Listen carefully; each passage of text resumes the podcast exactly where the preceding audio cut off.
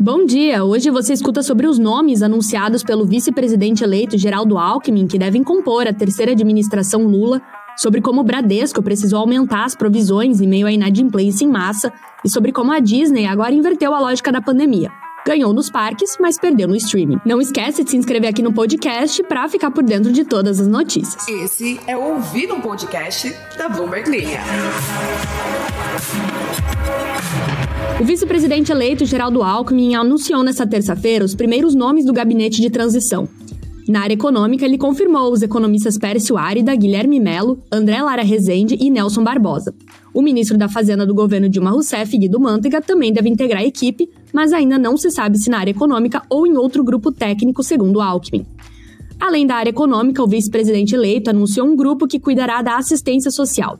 Ele será integrado pela senadora Simone Tebet, do MDB, candidata a presidente derrotada no primeiro turno, pela economista Tereza Campelo, filiada ao PT e ministra do Desenvolvimento Social e Combate à Fome no governo Dilma, pela assistente social Márcia Lopes, também ministra do Desenvolvimento Social e Combate à Fome do governo Dilma, e pelo deputado estadual de Minas Gerais pelo PT, André Quintão.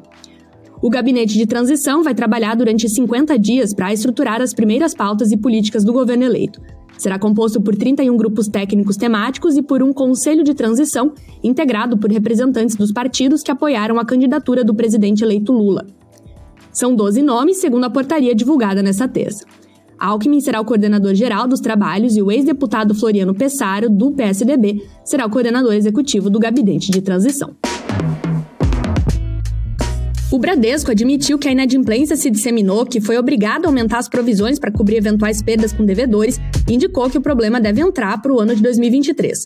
No seu balanço do terceiro trimestre, divulgado nesta terça, um termômetro importante da saúde da instituição apontou uma leve queda. O IB, índice de Basileia, que mede a solidez financeira dos bancos, caiu 0,1 ponto percentual em 12 meses.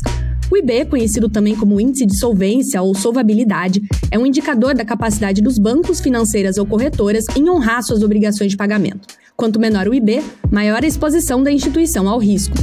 Na comparação com o segundo trimestre deste ano, o índice de Basileia registrado entre julho e setembro subiu 0,3 ponto percentual.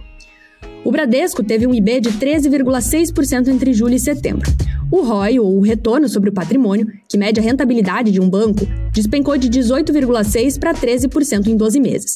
A título de comparação, hoje o BTG Pactual, que está menos exposto ao risco de inadimplência por não ser dependente do varejo do cliente de menor renda, reportou um ROI de 22%, o mais alto da safra de resultados trimestrais dos grandes bancos até o momento. Os comentários do CEO do Bradesco, Otávio de Lazari Júnior, seguiram um tom de alarme a exemplo do que fez na divulgação dos últimos trimestres. Em agosto, ele tinha dito que o banco cresceria menos, mas preservaria a rentabilidade. Ele explicou que o cenário econômico, a inflação e os juros elevados afetaram a capacidade de pagamento dos clientes. O Bradesco tem renegociado carteiras de crédito nos últimos trimestres, mas não tem conseguido travar a trajetória de alta da inadimplência. Com a reabertura dos parques após o auge da pandemia, a Disney viu a sua receita no segmento bater um novo recorde no quarto trimestre fiscal, segundo resultados divulgados nesta terça. No entanto, enquanto os parques tiveram uma receita de 7,4 bilhões de dólares no trimestre, um aumento de 36% em relação ao ano anterior, a plataforma de streaming da companhia, o Disney Plus, teve receita mensal média por assinante pago nos Estados Unidos caindo de 6 dólares e 81 bilhões para 6,10. Segundo a Disney, isso aconteceu devido a um mix maior de assinantes para ofertas de vários produtos, parcialmente compensado por um aumento no varejo.